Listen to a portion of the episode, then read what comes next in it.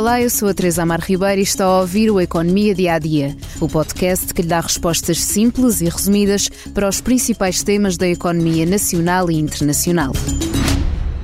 Quer instalar painéis solares em sua casa ou janelas eficientes?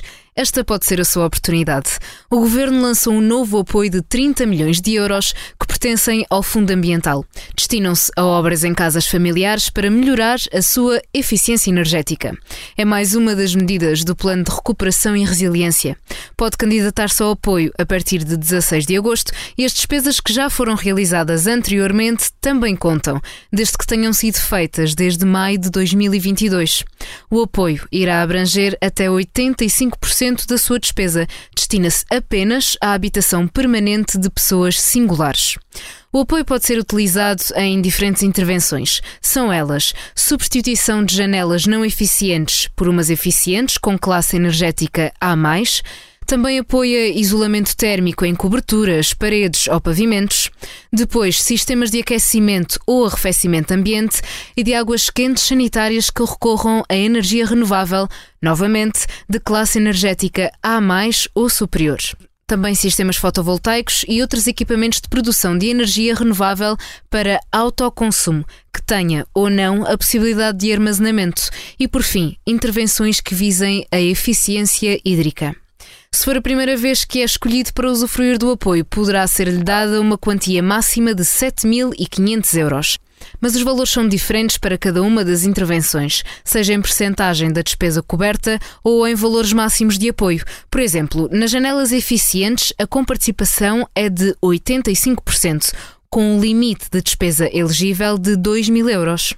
Já nos sistemas fotovoltaicos, o apoio também é de oitenta e cinco por cento, mas o limite de despesa é de mil euros. Ainda assim, se incluir baterias, o limite sobe para três mil euros.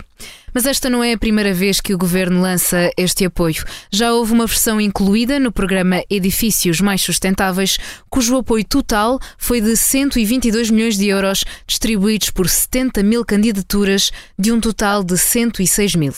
Uma das alterações do programa deste ano é que o limite do apoio é majorado em dez por cento se a intervenção for feita fora de Lisboa ou Porto. Para se candidatar, só precisa de ir ao site do Fundo Ambiental e apresentar a sua candidatura entre dezasseis de agosto e final de outubro. A candidatura deve incluir ainda todas as faturas e comprovativos de pagamento do seu investimento verde, já que o valor não é dado antes das alterações, é dado depois como reembolso. Para saber mais sobre o tema, leia o artigo de Miguel Prado no site do Expresso, com seis perguntas e respostas essenciais.